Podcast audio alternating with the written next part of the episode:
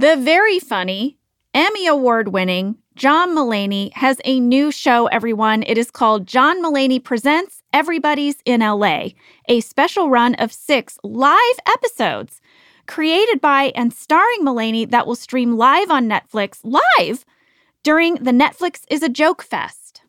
Yes, it is a comically unconventional show that will feature special guests. I'm very excited for this.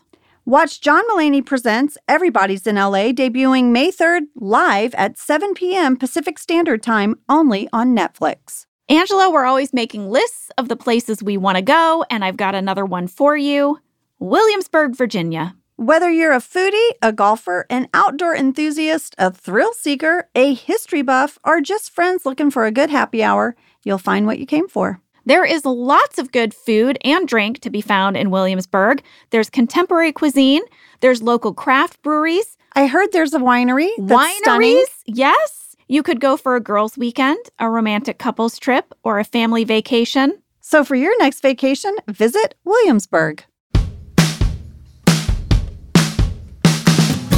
Jenna Fischer. And I'm Angela Kinsey. We were on The Office together. And we're best friends. And now we're doing the Ultimate Office Rewatch podcast just for you. Each week, we will break down an episode of The Office and give exclusive behind the scenes stories that only two people who were there can tell you. We're the Office ladies. Hello. Hi there. I'm excited about today's episode. Well, it's a big day for Dunder Mifflin. It's a fun one. I think Michael Scott should kick off this episode. Oh, okay. Hello, hello. Top of the morning to ya. Woohoo! Green M&Ms. Nature's Viagra. Two of my favorite joke areas combined. It's gonna be a good day. What are his two favorite joke areas? M&M's, Viagra, and St. Patrick's Day? Like, what are... Yeah, I'm not sure. I guess Viagra and candy? Viagra and holidays? Viagra and... Definitely Viagra. Definitely Viagra. I'm not sure what the second one is. Well, why don't you kick us off, Jenna, with what episode this is? This is St. Patrick's Day, Season 6, Episode 19, written by Jonathan Hughes, who is one of our writer's assistants, and directed by Randall Einhorn. I noticed in the shooting draft, Jenna, this episode was titled St. Patrick's Day, semicolon, Town Hall. Huh. Because Jo Bennett is going to have a town hall meeting. Wow. I know, little tidbit there for you. Great trivia there, Aunt. Just coming in hot Just, with the trivia today. oh my gosh, are we becoming that SNL sketch? Do you remember the delicious dish? It was like uh, the Yes. NPR with a Molly Shannon and, And Ana Gasteyer. Yes. Oh, good times.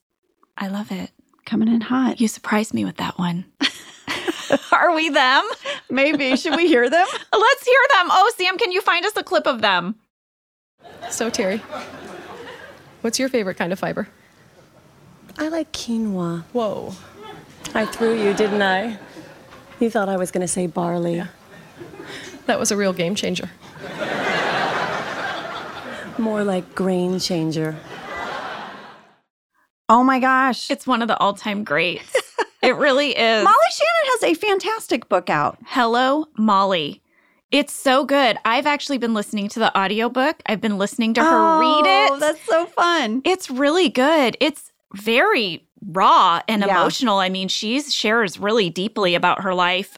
But God, I just I admire her so much. I love her. Yeah, get her book. Book Yeah. plug, Molly. Yeah. And may I point out, you guys have the same microphone set up as them. We As do. the, as the delicious dish gals. That's why you and those ladies sound just as good. Well, I came in hot and we had an unexpected tangent. Back to the episode. I'm going to give you a summary. Good times. It's St. Patrick's Day, which is a big deal in Scranton, and the gang can't wait to celebrate after work. Dwight exploits the fact that Jim is struggling with his return from paternity leave. Michael tries a little too hard with Jo Bennett and becomes jealous when she takes a shine to Daryl instead. Meanwhile, Andy and Erin have their first date, in spite of Erin being sick and a creepy foster brother. That was a storyline I forgot about. Same. When I was rewatching it, I'm like, what, what, what? Wait, who's this guy? What is going on? That guy was so funny. Their whole dynamic. We'll get to it. Fast fact number one is some mail that we got from Caitlin D in Philadelphia, Pennsylvania. Fun fact Scranton has a 30% Irish population, ranking third highest for medium cities in the U.S. Have you ever been to Scranton's St. Patrick's Day Parade? Did you know it was one of the largest in the country? Well, I have not been to the parade, but I can confirm that according to PennLive.com, Scranton ranks seventh out of the nine largest St. Patrick's Day parades.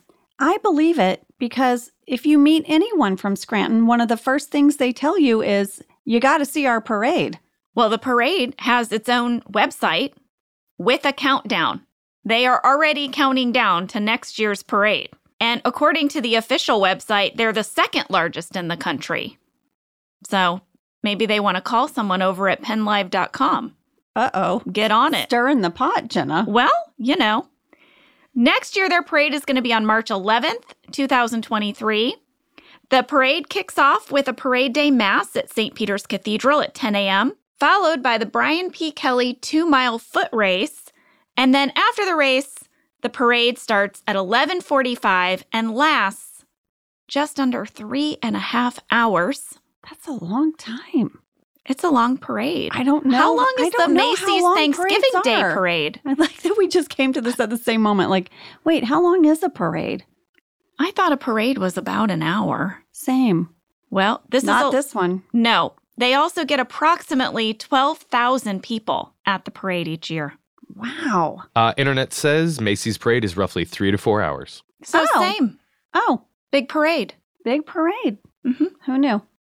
I guess I've only been to more smaller local parades.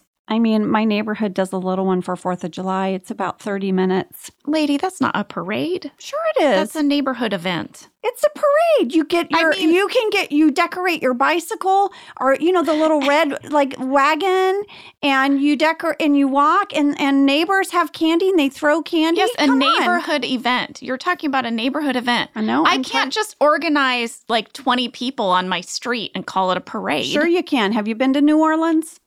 Those are real parades. No, no. In New Orleans, you can just like walk out after getting married and everyone starts dancing and people follow along and all of a sudden you're going through the streets with like 200 people. I don't I will debate you on this forever. My neighborhood does a little 4th of July parade. You're saying it's an event. I don't like it. well, listen, I I don't know what to say because I mean I just think like you're saying I'm surprised this parade is three and a half hours long because our parade on my street for Fourth of July with the bicycles is much shorter. Uh, no, I'm not saying that. I'm saying that you can have smaller parades or bigger parades. There's room for every type of parade. All right, I'll agree to that. Okay, fine.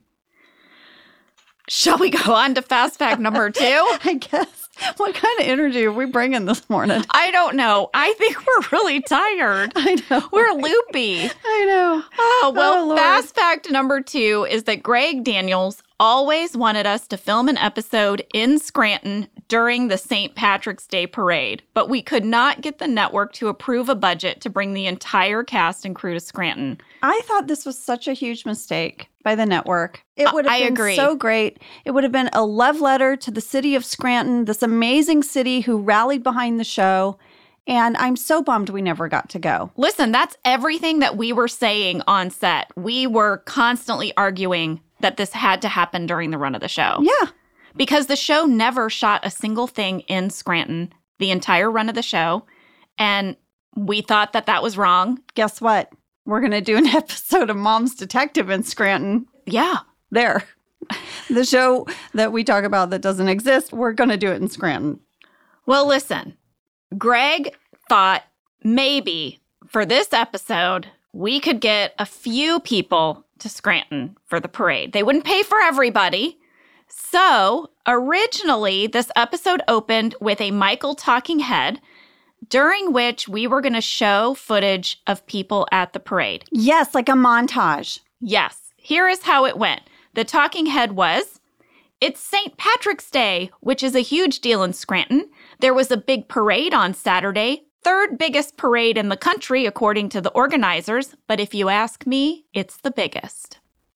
And then during that talking head, we were going to see Phyllis and Bob Vance dressed as royalty waving atop a Vance refrigeration float. That would have been amazing. They would have built it too. It would have been a giant refrigerator going down the road. Ugh. Well, Angela, Randy told us that they started prepping this episode and they reached out to Mary at the Chamber of Commerce. In Scranton. Yes. And the Steamtown Mall was going to give us a float that we could turn into a Vance refrigeration float. Come on. hmm Do you see how supportive they were? Ugh.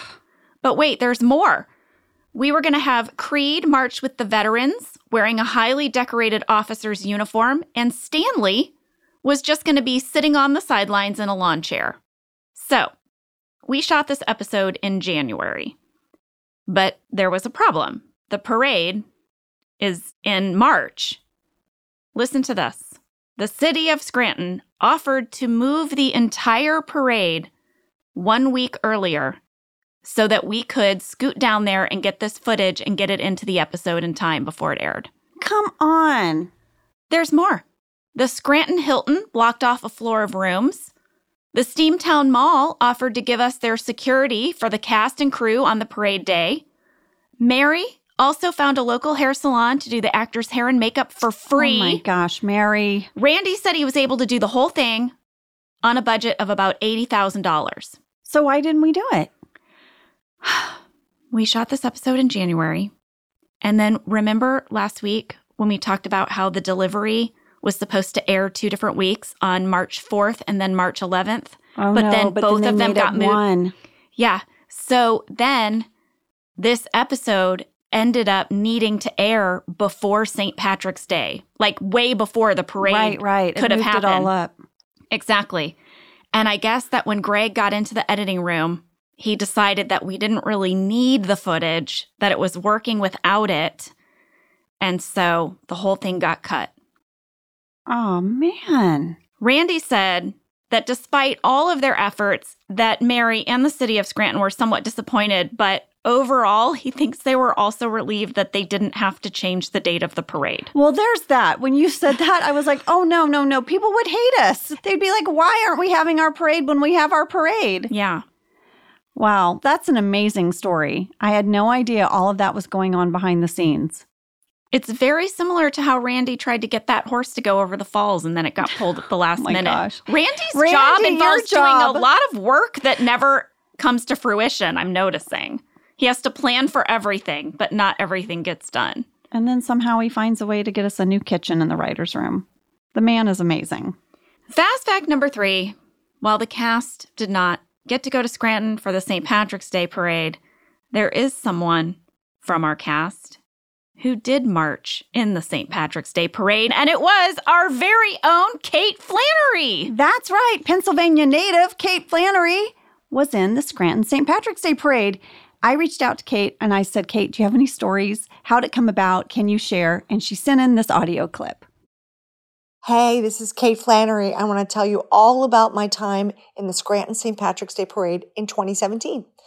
I was in Pennsylvania, actually Philadelphia, with my dad, and they asked if I would be in the parade. I was super proud because I'm Irish. My dad owned a bar in Philadelphia, an Irish bar that my grandfather started. He's from Ireland, my grandfather's from Galway. So St. Patrick's Day has always been a big deal, and I love that they made Meredith have the same joy for St. Patrick's Day that I do. Um, just one day. One day. Anyway, I get downstairs from my dad's, and there is a limousine waiting for me to take me to Scranton. It is all tricked out with lights and domestic champagne, and I'm like, woo, I am going to Scranton in style. I get there, I am put into a horse drawn carriage at the beginning of the parade, which is so awesome. Of course, I was wearing green. At one point, they took me to the cultural center, so I got to sing Danny Boy with this Irish band for real. Anyway, and they put me back into the parade, and I was with the football team, and I got to march. I marched for a good part. Uh, and then I got to the reviewing stand with the mayor of Scranton, and I got a plaque. I got a vest with a harp on it that is part of the Lackawanna County tradition of Irish folks from Scranton. And it was amazing. The only bummer was that when I had to go to the bathroom, they made me cut the ladies' room line at Cooper's. There were like 30 women in line. They wanted me dead. They wanted to kill me. They were drinking all day and trying to hold it. It was ugh, not good. I don't know why we just couldn't find some random office from the newspaper. Anyway, it was a great day. I love Scranton. Woohoo! And I'm proud to be Irish. So there. What an amazing experience she had. I mean, she has a plaque from being in the parade. And a special vest. That story, though, of where she had to cut the line to the bathroom, I'm sure they had her like on a schedule, right? Of course. So they were like, let her through. And the, the ladies who'd been drinking at Cooper's were like, screw you, lady. Well, that's all I got, lady. Should we take a break? And then we'll talk about how very, very green this office is. Where does this budget come from? Where do they store all the decorations? Who Decorates turned it. the water green? I know. We'll be back.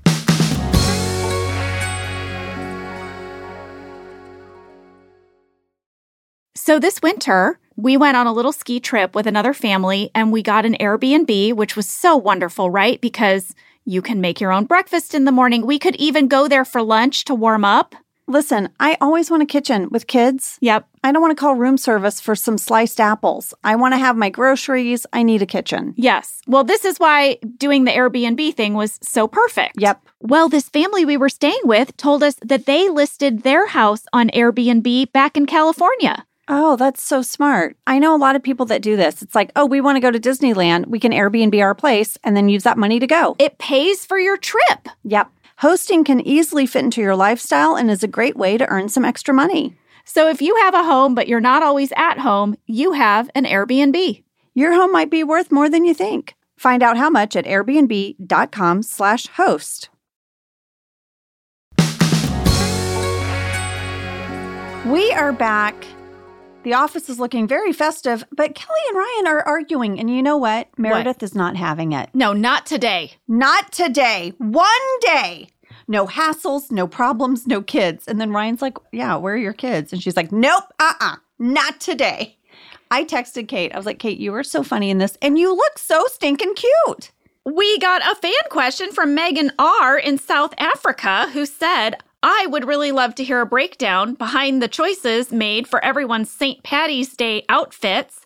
I was surprised to see Kevin in a three piece suit, unsurprised to see Jim in just a subtle green tie, but Meredith's whole outfit was a showstopper. Mm hmm. I noticed her outfit right away. And her hair, like rolled up with the little flower clips. Come on. I went to the script. Mm hmm. Her outfit was meticulously scripted. Here is what it said Reveal Meredith wearing a beautiful dress. Her hair is in a tasteful updo with a green clover intertwined, and she wears a tasteful clover wreath. I know she looks like she's in her Sunday best. It's not what you would expect from Meredith on a holiday. No. Did you notice what Angela Martin is wearing? Pink, No. not green? No. What? She's wearing like an ivory turtleneck with a beige cardigan and a gray skirt. At one point, I have a talking head and I just blend into the wall. you can barely see me. Well, I noticed that you were not wearing green. No. Considering that your character thinks green is whorish, this day just must be very difficult for you. Oh, I have a whole thing about my character in St. Patrick's Day. I'll share in a bit. We also got a question from Sophia A. in Massachusetts who thought of dyeing the water in the water cooler green. It really is such a nice little detail. I'll tell you, Sophia, that was in the script. And there was also a beat where Stanley was going to go to get water and then he was going to be annoyed that that was green.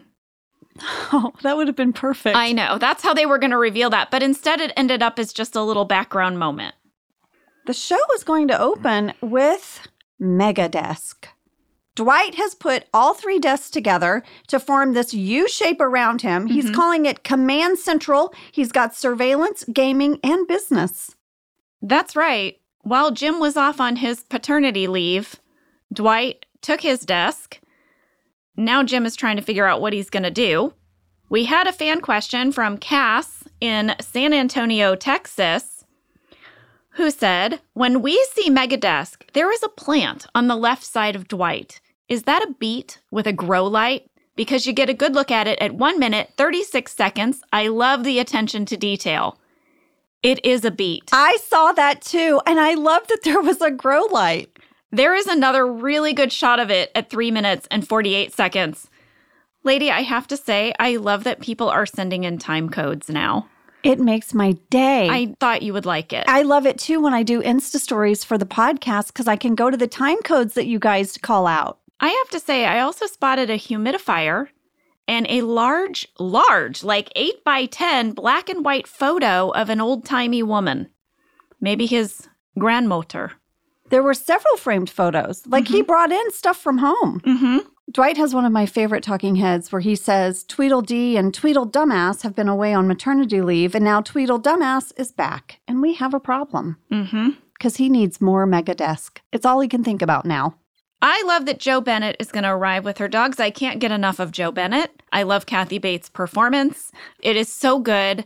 I'm like crushing on it. Everything between her and Michael in this episode is perfection. I wanted to point out the scene at two minutes, five seconds was actually longer in the shooting draft, and Jo goes around and compliments everyone. And I really felt like it set up that Michael storyline about him thinking Jo loves everybody. And of course, he could go see her in Florida. I thought we should hear it. Oh, Angela, I love that sweater. Phyllis, green is definitely your color. Mr. Bratton, you look well rested.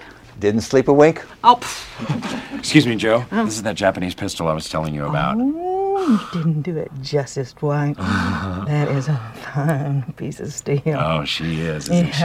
I'm gonna be dreaming about her tonight. Oh, you and me both. I mean, Wow. she compliments everyone. Michael just thinks she's pals. They're all pals It's his dream come true, really. to have a boss who's a pal. Michael's going to go into the conference room and give Jo a farewell gift. You know, this is her last day in Scranton. Yeah. And then she's heading back to Tallahassee. The gift bag at 2 minutes and 41 seconds was designed by our graphics designer, Henry Sane. And guess what's inside? A lump of coal. Yes, from The Anthracite Heritage Museum. You guys, we've shared about the museum before. Once again, our amazing writers adding a little piece of real Scranton detail to an episode. Jo is a little bit befuddled with this gift, but she's so gracious. And she even tells Michael, you know what? You've got a place to stay if you're ever in Tallahassee. Oh, Jo. Jo, Jo, Jo, you cannot say this to Michael. His reaction, Oh, Steve's performance, and him reacting to this invitation. I have to say, when I was working on that movie with Michael Douglas, Solitary Man, where I played his daughter, we were working a few days together. We started talking about travel. He asked me if I'd ever been to Spain. I said, Oh, no, I've not really ever had a chance to visit Spain. He said, You know what? You got to come out. You stay at our house. Open invitation anytime you want. You and your husband, Lee, because he had met Lee, he said, You come out. You stay at our place. And I thought, I don't know what to say now. Is this that thing where someone is just saying that? And I said, Oh my gosh, thank you so much. Jenna, Wait, wait. Two days later, he said it again. He said, I'm serious. You gotta come stay at our place. Just any, just anytime. And I'm like, how do I take him up on that? I never did it. I didn't know how to be like, hey, Michael Douglas, remember when you said I can come? Do can I you just talk to Catherine? Yeah, when are okay? you are you guys going to be there in July cuz we could go or August. Jenna, I wish I had saved the message because you called me.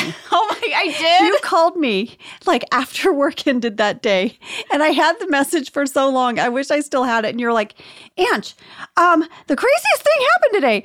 Um, I'm pretty sure Michael Douglas just invited me to his house in Spain. Like he has a house in Spain.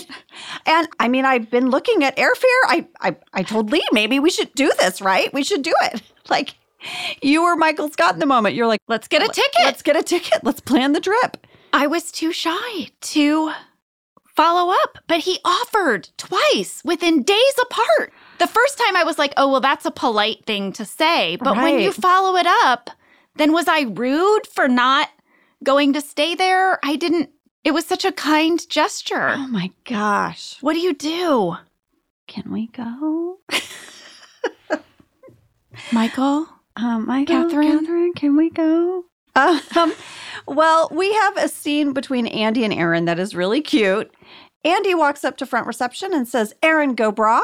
And Erin says, Andy, go bragh. And says, nice kilt.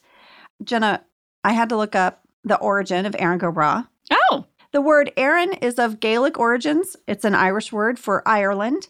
The second part of the phrase, go bragh, which I'm probably saying wrong, so I apologize. I'm probably not quite saying it correctly, but it means till the end of time. So the phrase sort of means Ireland forever. oh. There you go. And let's talk about this kilt for a second that Andy's wearing. Well, we need to talk about it because we got a fan mail flurry about it. Did we really? Yes, because he says it's his sister's old field hockey skirt, to which a gazillion people said, Andy has a sister? Oh, yeah. What? True. She's never mentioned again. We only meet Josh Groban as his little brother. What is going parents. on? Yeah, where's the sister? Well, I want to say field hockey is near and dear to my heart.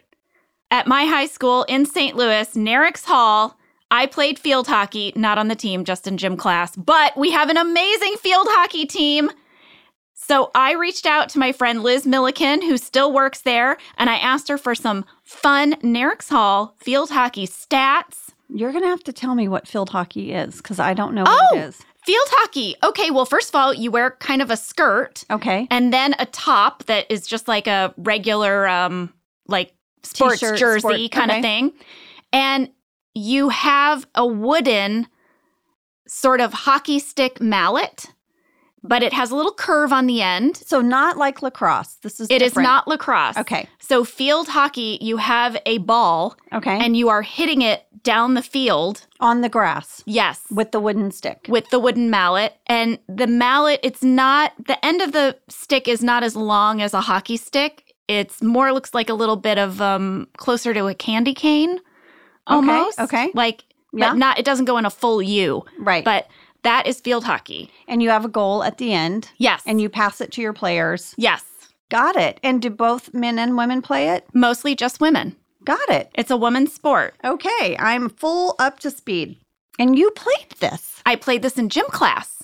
Liz spoke with the Nerinx Hall athletic director Nancy Millward and head coach Jody Patterson. They compiled some amazing field hockey stats. For example, Angela, the reason you may not know about field hockey is that it is typically an East Coast sport and then also played in California.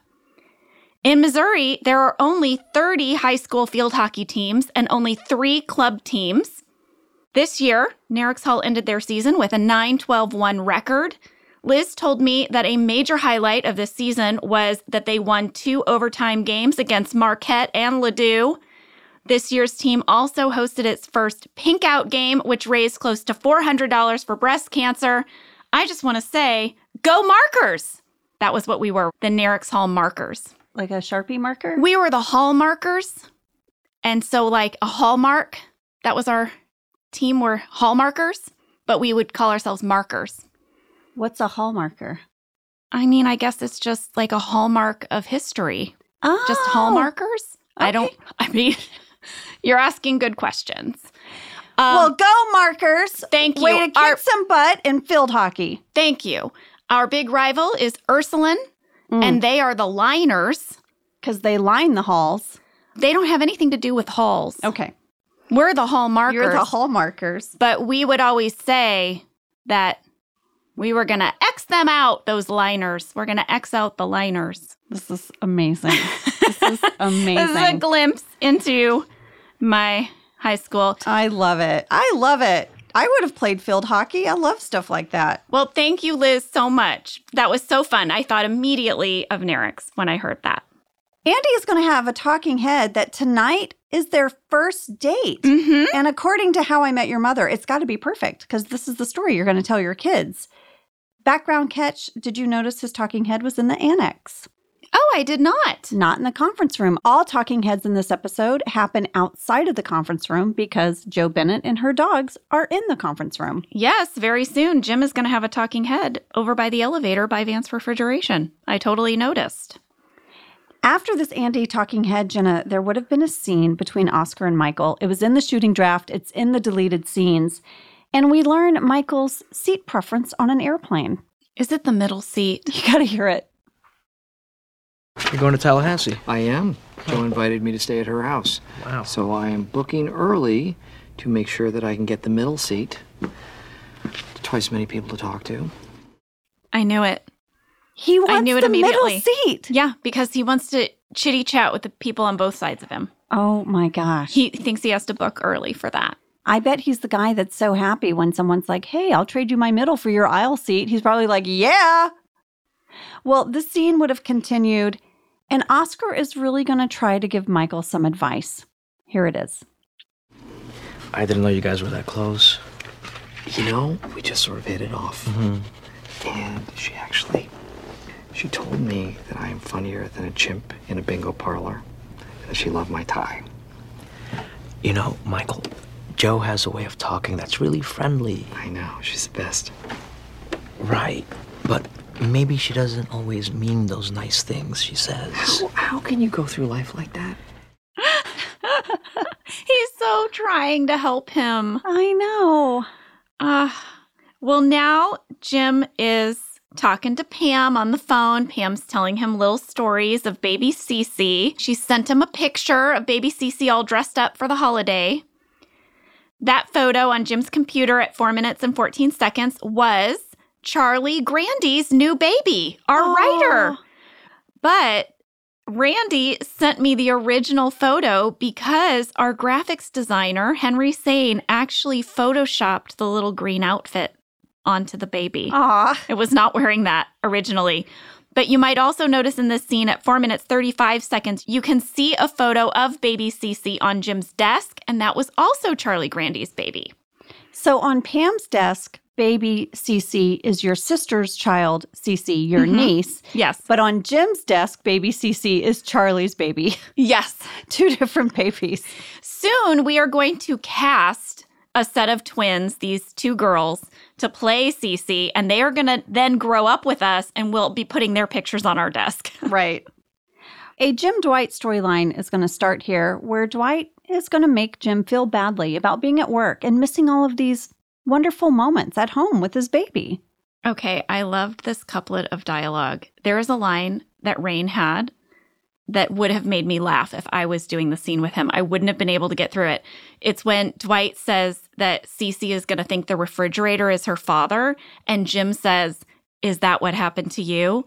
And then Dwight goes, I'll tell you what happened to me. it's like that line, the like sudden, Like turn of intensity it. intensity. I'll tell you what happened to me. And then he's like, I didn't see my father for the first two years of my life. He mistook his mom for his dad and his wet nurse for his mom. What was Dwight's childhood? I don't know. We have a really good fan catch from this scene, Angela. Paige B in Knoxville, Tennessee says at around five minutes, you can see Daryl working in Jim's old office behind Dwight, even though the town hall meeting hasn't happened yet.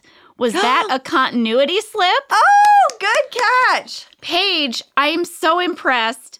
I went to the shooting draft. In the shooting draft, the group scene, the town hall scene was first. Yes. This was going to happen after. Nice catch. But in editing, they swapped them. Mm-mm, that was a really good catch. We also got a fan question from Cameron D in Richmond, Virginia. Jenna, what did you do during Pam's maternity leave? Did you get a good amount of time off for this episode and next? I'll tell you what I did, Cameron. I flew home and I spent the week with my sister and her new baby, my niece Cece. You got to be a hands on aunt for a whole week. I did. So I was kind of doing what Pam was doing. I was caring for a newborn. I was on night duty. For that week, my sister could sleep through the night. Aw. That's like the best gift you can give a new mom is like a few hours to shower or nap, get some extra sleep. Oh, I absolutely loved it. I slept on their couch and Cece slept in a little bassinet next to me. And I would kind of doze on and off when she dozed, and I would hold her. And I would just look so forward to those nights with her when I got her all to myself. Because, of course, when my sister was awake, she was like doting on her. She just Right. wanted all of her. So I was like, go to bed, go to bed, go to sleep. And then I got to just have that little pumpkin all to myself. It was the best. I loved it. Aw. That's what I was doing. That is so sweet.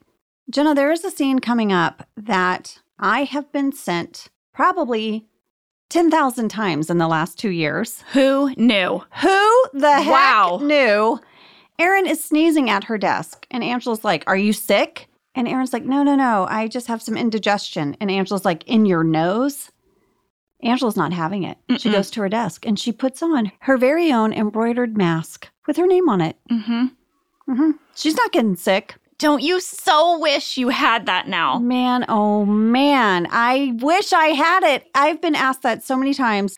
Well, listen, Erin says she's a little bit sick, but she's trying to push through because she just does not want to miss her date with Andy. It's so sweet. We got a fan question from Catherine D in Portland, Oregon. Was Ellie Kemper actually sick in this episode, or is she faking her congested voice? She is faking, you guys. I mean, It's some great sick performance work. it's work. some great fakey cold work right there. really good. I was perplexed by what Erin shared in her talking head. She said she usually recovers when she's sick in just a few hours, except for the time she was in a hospital from ages three to six. Mm-hmm. We are learning so many random things about people's backstory in this episode. We really are. Well, now it is time for Jo's town hall. She gathers everyone in the bullpen and she says, I want to hear your ideas. She's been hearing ideas from executives, but she wants to hear from everyone. She says, I mean, did you guys know that liquid paper? That wasn't invented by some fancy engineer. No, that was created by a lowly typist. Well, Kevin chimes in right away. He says, Oh, I have an idea for a suntan lotion soap. And Jo says, Doesn't have to be an invention, Kevin.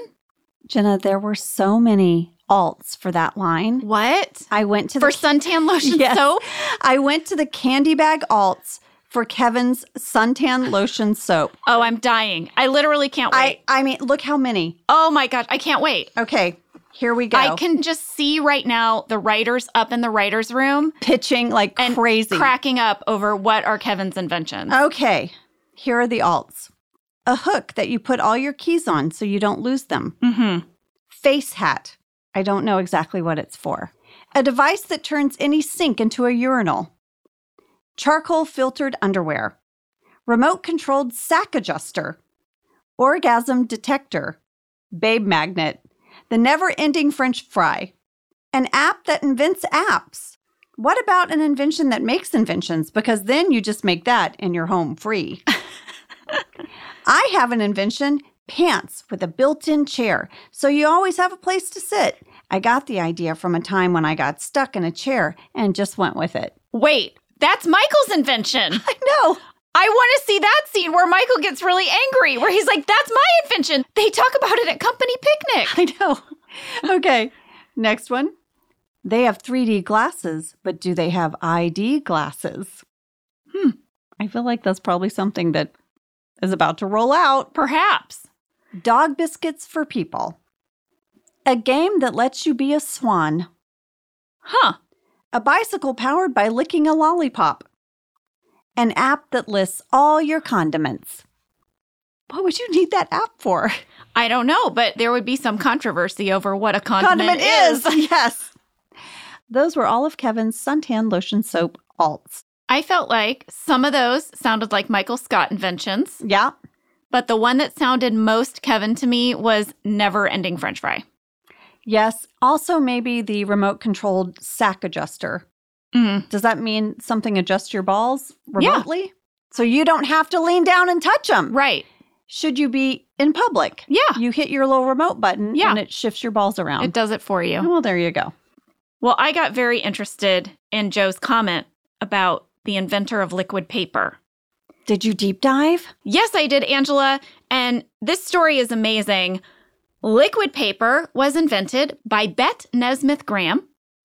In 1954, she was a divorced single mom supporting herself and her son as a secretary working at a bank in Texas. She made about $300 a month.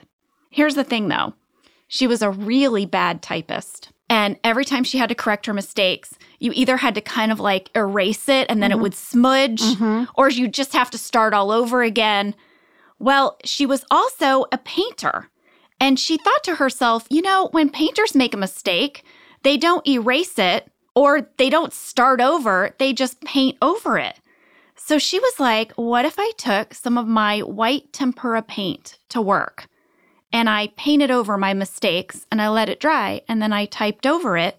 Um, guess what? It freaking worked. But she was like, I need to make a better formula than mm-hmm. just this straight paint. So in her kitchen at home with her blender, she created liquid paper. She put it in little nail polish bottles. Brilliant. And for five years, she and her coworkers at the bank used it. They called it mistake out. well, then she got the idea I should do something with this. Yes, you I'm should. gonna make this a business. So she hired some teenagers for a dollar an hour to package it up in her garage, and they started shipping it out and sending it to places. She applied for a patent.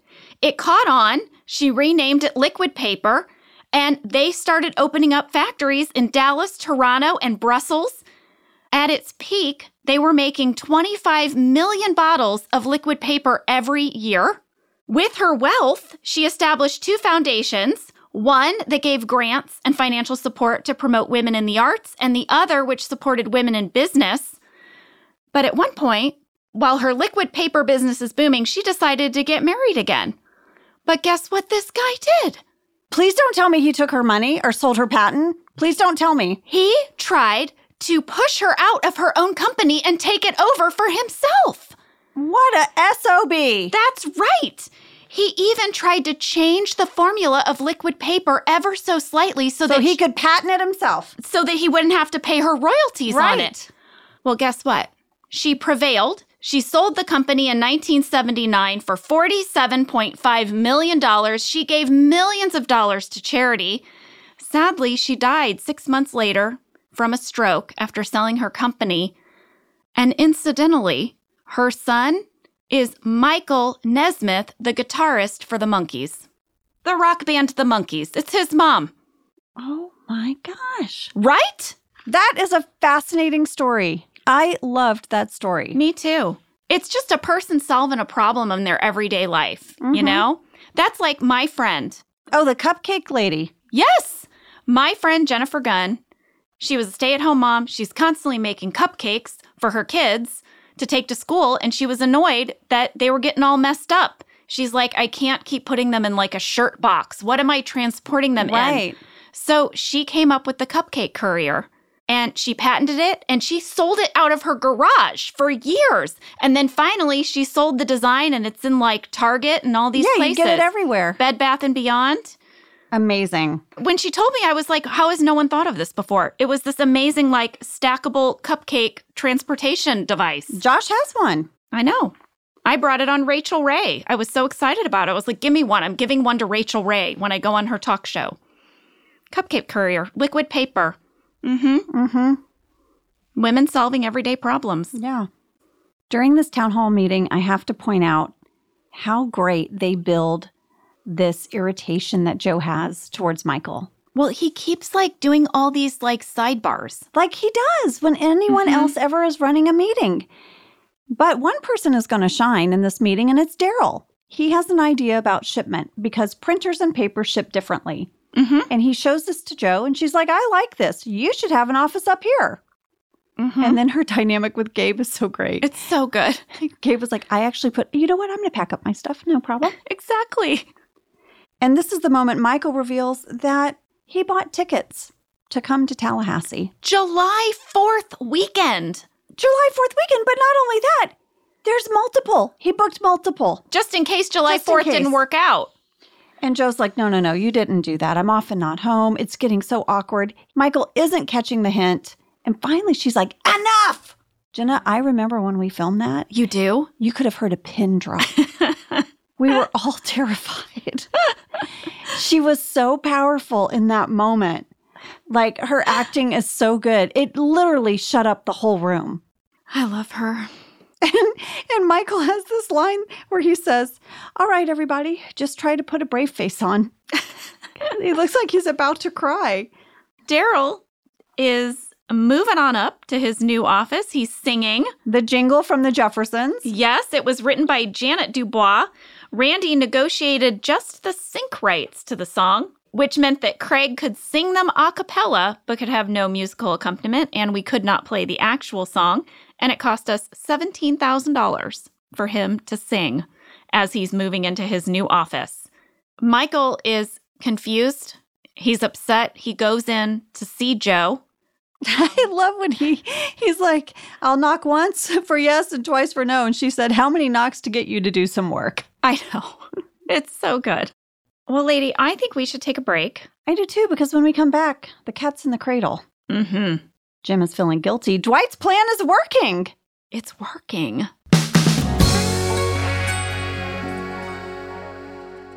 Today's episode of Office Ladies is brought to you by Captain Crunch. Who said that kids get to have all the breakfast time fun? Right?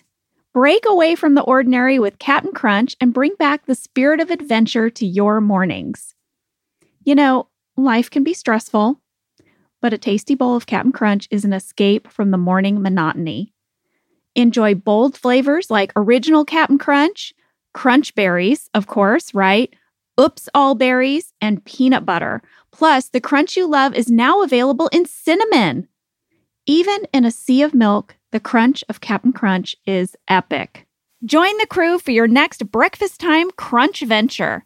Buy Captain Crunch's new Cinnamon Crunch now at a retailer near you and learn more at CaptainCrunch.com.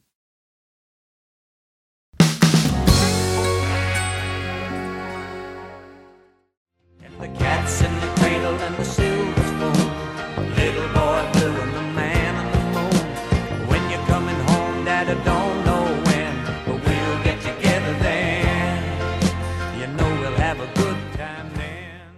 This is the song that Dwight is playing while Jim is on a sales call. Yeah. I can't listen to that song. It makes me too sad. I'm so sorry. I just had Sam play it. I can't listen to the whole thing. It bums me out too much. Cats in the Cradle is a 1974 folk rock song by Harry Chapin. I did not know this.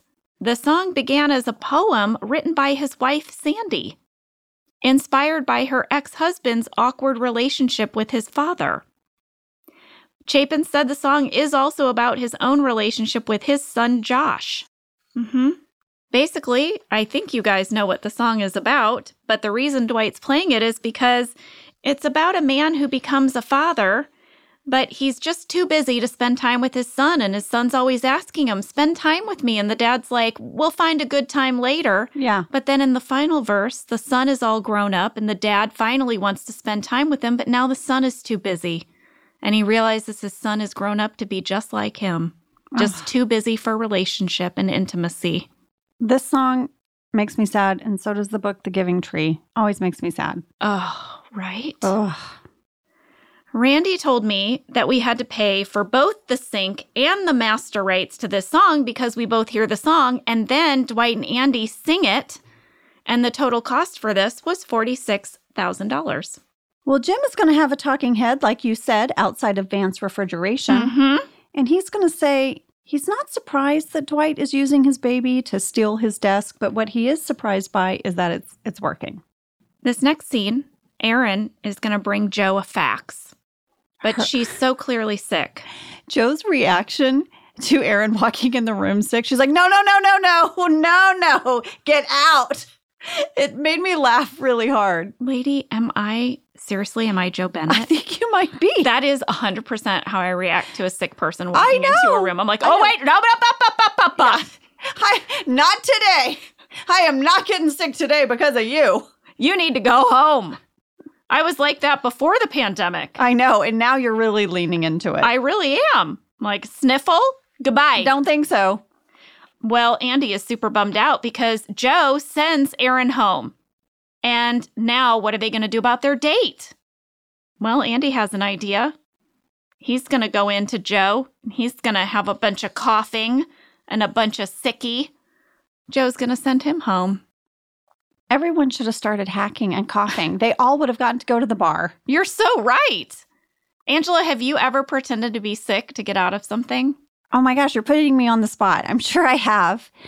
You know what? One of the things that just comes to mind, which is so lame, Jenna, but I'm I'm really bad at lying. I'm really bad. Mm-hmm. And my dad was the same way. Like a police officer might pull him over for speeding and he'd be like, Yep, I was. You're correct. You know what I mean? Yeah. One time I was working at 1 800 Dentist, you know, I was in my 20s and I had this 6 a.m. shift and I overslept. And my manager called me and he was so nice. I answered the phone, pretty groggy. I was like, hello. And he said, Oh, Angela, are you not feeling well? I said, No, I'm fine.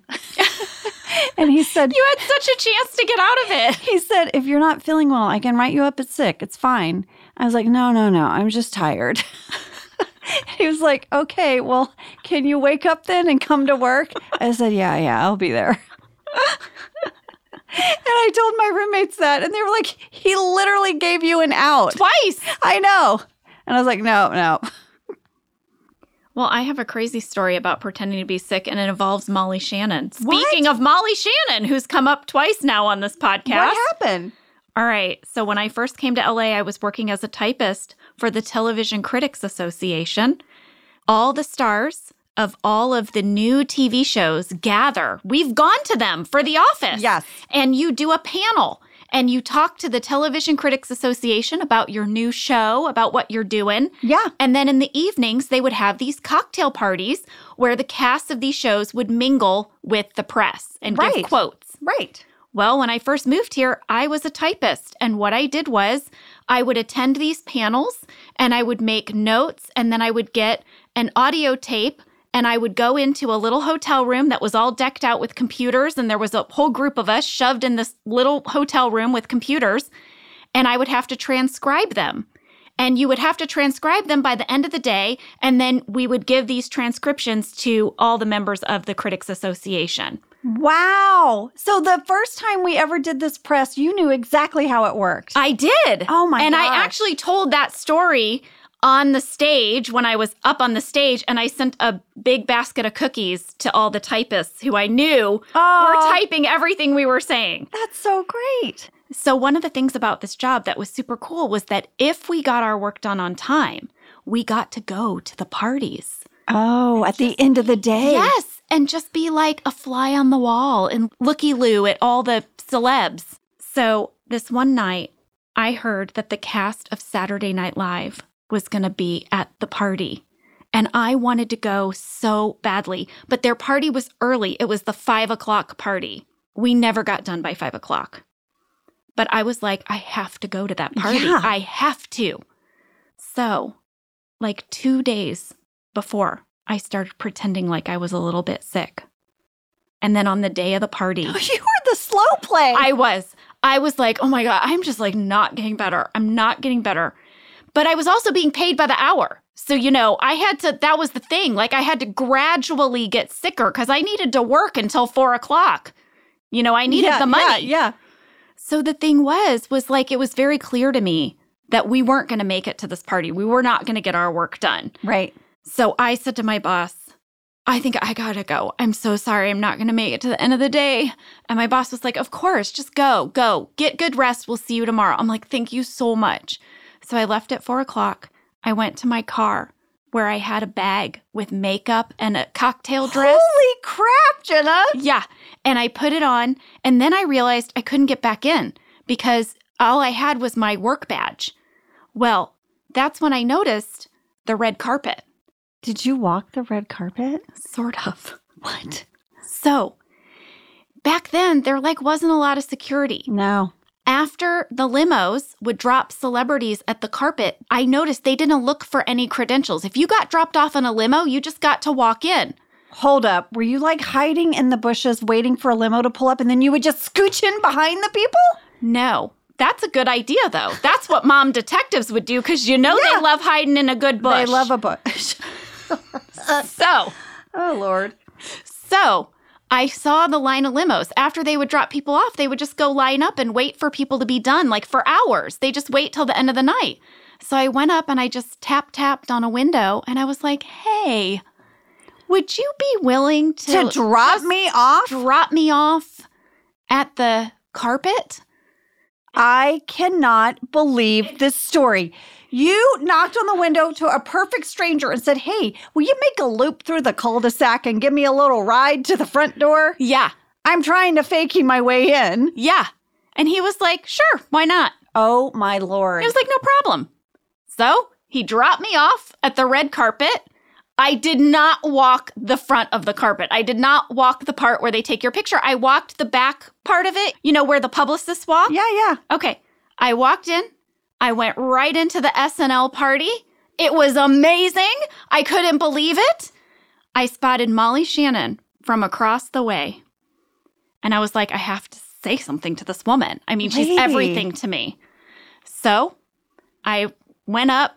She was talking with a group of press. And when they kind of walked away, I just said, Molly Shannon, I just got here to LA. I haven't even been here a year yet. And I just want to say you're such an inspiration to me. And I love you so much. And she looked at me, Angela. She put her hands on my shoulders and she said, Don't give up. Don't give up. Whatever you do, you do not give up. It took me 10 years to land on Saturday Night Live. 10 long years. But once I did, my whole life changed. So you just don't give up, okay? ah, Do you know what that means to a young artist yeah. new to town to hear that? Well, I went home that day and I told my mom this encounter.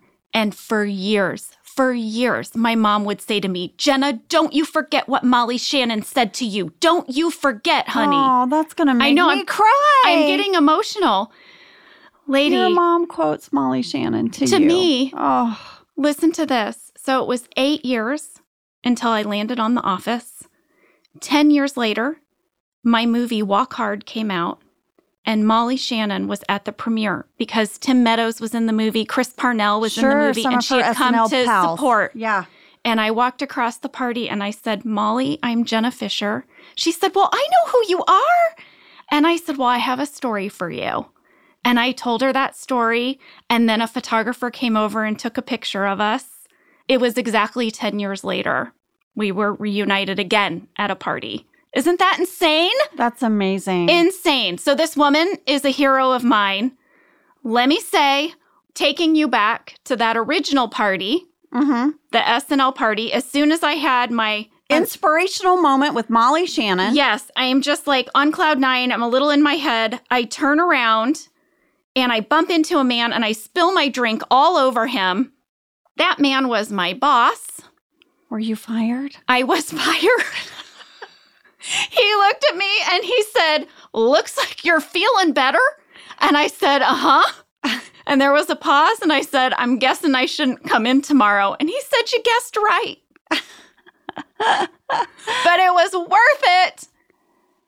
That's Ah, my story about faking sick That is such a great and story. what happened. That is such a great story. But let me tell you, when I tell you, like Molly Shannon's book is like you getting to have that moment with Molly Shannon. She gives it to everyone with her book. She is a force. She is a force. I have worked with her, and she was the best part of my day every day. I'm sorry for that long tangent. Well, Jenna, I know you shared the story in your book, and it's so good I do in my book, The Actor's Life. because now you have two books. I have two books. yes. Yes, your book, The Actor's Life, a survival guide. Mhm. And you share so many of your encounters along the way. Man, that story is amazing. I didn't know that your mom quoted it back to you. For years. That for years. so Molly sweet. kept me going for years. Wow. Well, thanks for going on that trip down memory lane with me. I loved every second. Now we are in Daryl's new office. And Michael just cannot figure out how Daryl got on Jo's good side. And I love when Daryl says, I presented her with a good idea. You were there. Yeah. Michael, you were there when it happened. I did some work. She liked my work. yeah. There you go. Everyone's getting restless. They're ready to go. They have been ready to leave since they got to work. Michael tells Joe he's going to scooch on home, and she's like, Well, do you feel like you put in a good day's work? Can you put your name to this day? Say you did a good job? Mm-hmm. Michael walks out of the conference room as everyone's leaving. He's like, Nope, nope, nope, nope. Well, I want to point out in the conference room at 12 minutes and 38 seconds, you can see rain in the windows, and you are going to continue to see rain out the windows now because I'll tell you why later. Oh. I also have a fan catch from Ruby N in Australia who says, when Michael and the office are all trying to leave, and Michael comes out from talking with Jo and says they have to stay, you can totally see the reflection of someone's solitaire game in the window when Daryl is sitting down. I saw it. This is a really good catch. It goes by fast, but at 13 minutes and 6 seconds, you can see a reflection of Creed's solitaire game wow. on the office window. I'd also like to point out that Meredith has a solitaire game on her computer. Kevin is bent out of shape. He has a talking head where he says just because Jo doesn't have a life doesn't mean they don't have a life. Oscar has a life. He thinks Ryan has a life. There were some alt accounting scenes that happened here. They're in the candy bag. Thanks- Really? Yes. Thanks again to Rob Burnett for sharing these with us. Here's one that really cracked me up. You know, so everyone's leaving the office. They think they're done for the day, right? Mm-hmm. This is the scene in accounting after Michael's like, no, no, no, no, no, no. You have to stay. Oscar says, Angela, I already shut down my computer. Let me check my email on yours. Angela says, No, just turn your computer back on. Oscar says, It takes too long and it makes that loud noise. Angela says, Use Kevin's. Oscar says, We disconnected his internet. Widen to reveal Kevin has returned from the bathroom to overhear this. What? You told me the internet didn't reach my desk. Aw. They give him fakey work and he doesn't have internet. Oh, I thought that. I thought that was a fun deleted scene. That reminds me of the thing you do with kids. Like, if you don't want them to have dessert at the restaurant, you just tell them they ran out. Oh, Oh. you know what? They ran out of dessert. Yeah. Guess everybody wanted it. Michael's going to call Todd Packer. Oh my gosh, Dave Koechner, guest star in this episode. At 13 minutes 21 seconds, what do we have, Jenna? I don't know what. Behind Michael while he's on the phone. Fakey rain. Fake you rain, y'all.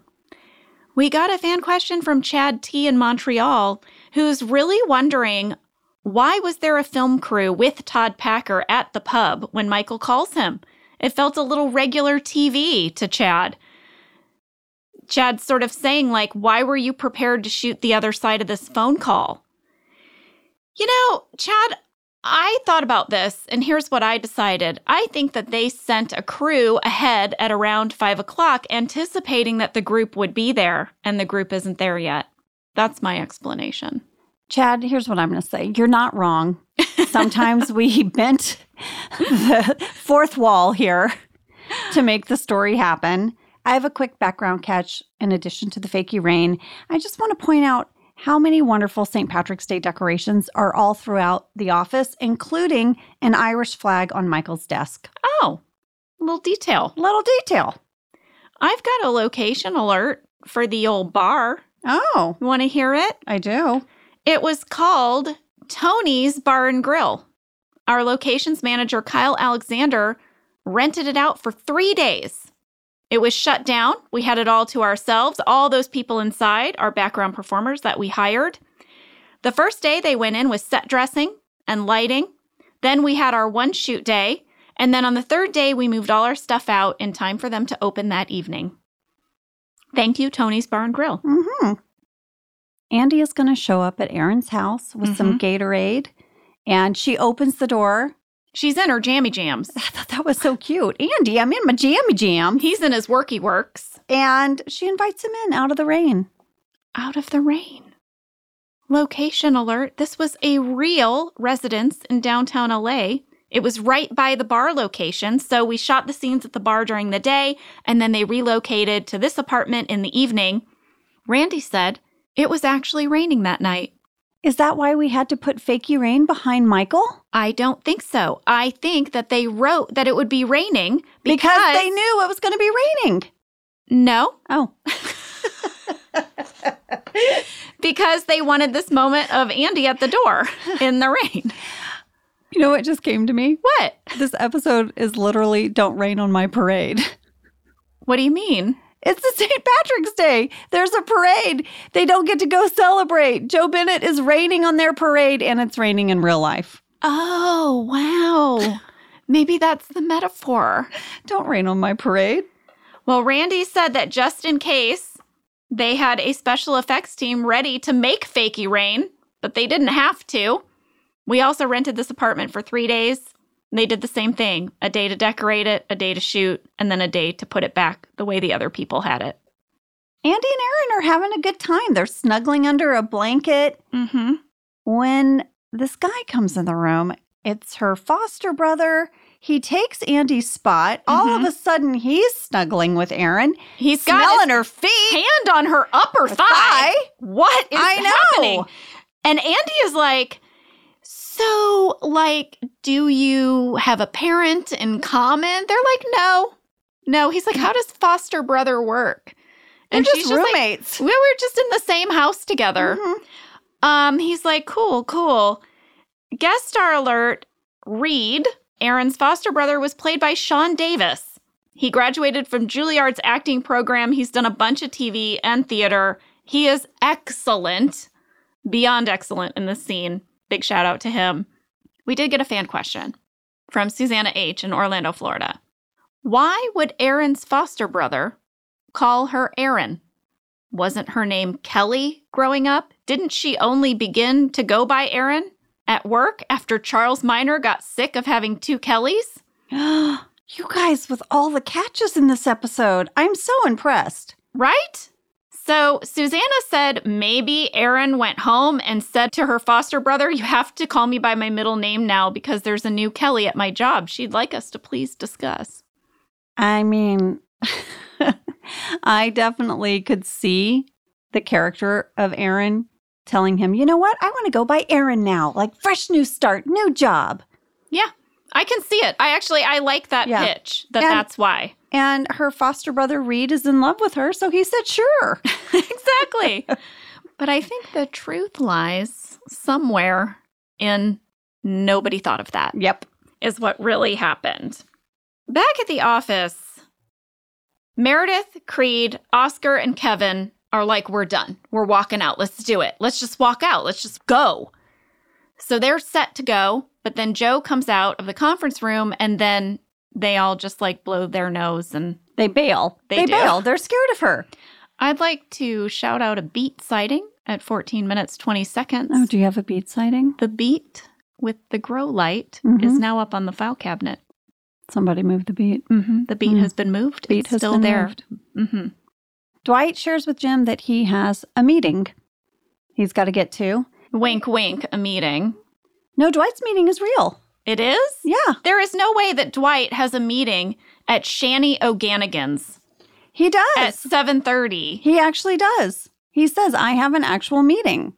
I think he's just saying that to leave. No, he actually does. He packs his briefcase. He's being earnest. Well, listen, I looked up Shanny O'Ganigan's, and there is no Shanny O'Ganigan's in Scranton. There is one in Maryland. I Googled it. It's the three hour drive. We don't even sell paper there or printers. Dwight earnestly had a meeting. It's what makes the whole joke work that Jim didn't. Hmm, I thought Jim stole Dwight's idea to get out of work. Well, I believe that Dwight is earnest and Jim sees an opportunity. Well, I see a poll in our future on Office Ladies Yes. Pod Instagram. I think Dwight really had a meeting. And one of the things I could not get through in this scene, I had to like pause it, is Rainn's hair. What? What was Rainn doing in his real life at this time? His hair is way longer than Dwight's hair normally is. And they used the little flat iron, but they clearly had more hair to flat iron. And it's laying on top of his forehead like these long, wispy bangs. I was cracking up. Oh my gosh, I did not notice this. Wait, I took a picture. Oh my gosh. Please, please look at his poofy, long bangs, flat ironed hair. Oh, his hair is so long. Yeah. I'm going to put it in stories. So that's what I was looking at in the scene. Jim is going to call Jo Bennett and say he has a meeting. He Mhm. gets out, and now Dwight actually can't go to the one he actually had. For those of you that believe he actually had one, like me. Coming up is one of my favorite scenes. The cleaning crew arrives with their music blasting, and they quickly leave. I have to shout out the cleaner who says, Sorry, sorry. He was played by Boris Kievsky. He is so, so, so, so good. Do you know how hard it is to like nail an acting moment like that with that amount of just casual reality? Mm-hmm. I so believed him. I believed the whole world that was happening with the music and them coming in. He was so good. They all were so good. Amazing. I loved it. I loved the detail too. That really shows you how long they've been at work. Because you know, if you've been at work when the cleaning crew arrives, you're like, oh crap, I gotta go. Yeah. Randy said that the music they were playing was from the Universal Music Library and it didn't cost us anything. Angela, now you have your very famous talking head. Yes, people quote this at me. Mm-hmm. Angela Martin says, Yes, I'm anxious to get off work, but let me be clear.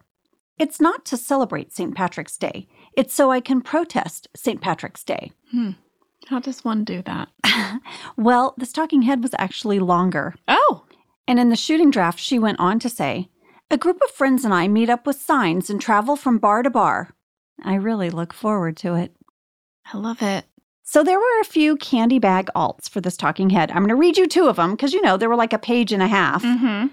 One is so odd. It's about the Steamtown Mall. The other one I'm calling, is this a snarky writer moment? Oh, I can't wait. Sometimes we would read things and we're like, hey. the first one, Angela Martin says, I'm anxious to leave work to get to the Steamtown Mall. It's always empty on St. Patrick's Day, so I finally feel safe to shop. I'm scared of mall tramplings. Okay. And here's the other one. You tell me if there's a little bit of writer's sass. Angela Martin says, I'm not afraid of hard work. Do you know what hard work it is to dye my hair platinum blonde each month? I mean, come on. I'm closing in on 40, but my hair looks like Christina Aguilera. Oh, mm-hmm. I would say, I would say someone in the writer's room had some thoughts on my hair color. I guess so. So now Jo is prepping to go back to Tallahassee. I loved this part. She tells Gabe ship all her things because she has had it with Homeland Security. But you know what, Angela? That is a sneaky celebrity trick. Do you know about this trick? No. They ship their clothes to their destination so that when they get off the plane, they can just scoot it on out of the airport. Did you know that? Someone told me that. No. Someone said that they ship their clothes FedEx. I could never do it. What if the package got lost and then you got where you're going and you don't have any clothes? Yeah, and then isn't everything wrinkled? But I guess it gets wrinkled in your suitcase too. Yeah, that's a thing though. Jo is doing the sneaky trick. After speaking with Gabe about how late Jo usually works, Michael has decided he's going to take matters into his own hands.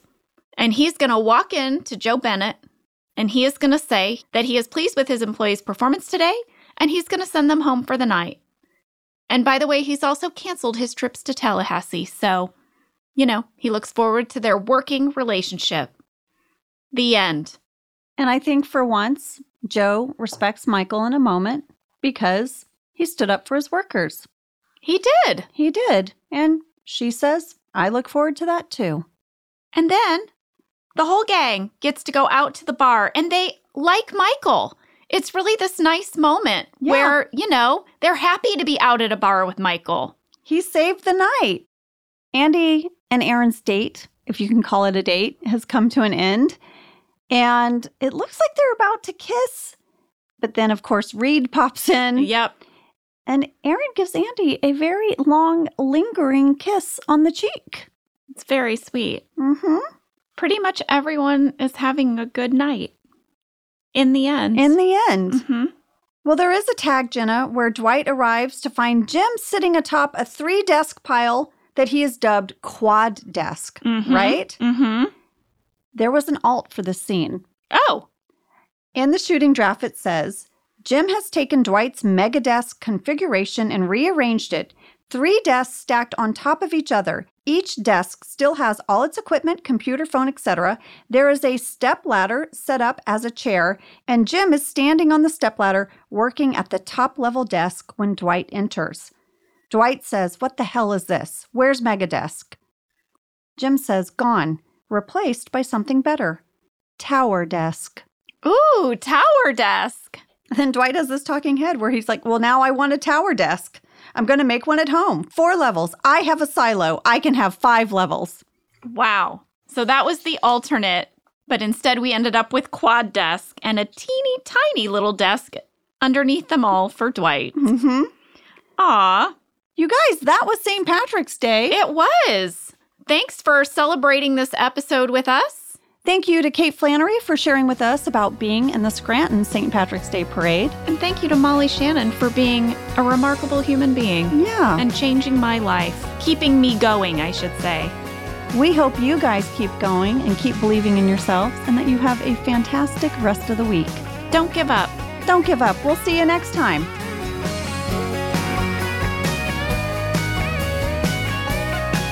Thank you for listening to Office Ladies. Office Ladies is produced by Earwolf, Jenna Fischer, and Angela Kinsey. Our show is executive produced by Cody Fisher.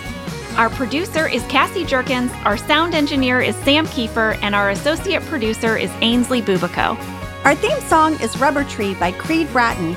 For ad-free versions of Office Ladies, go to StitcherPremium.com. For a free one-month trial of Stitcher Premium, use code OFFICE.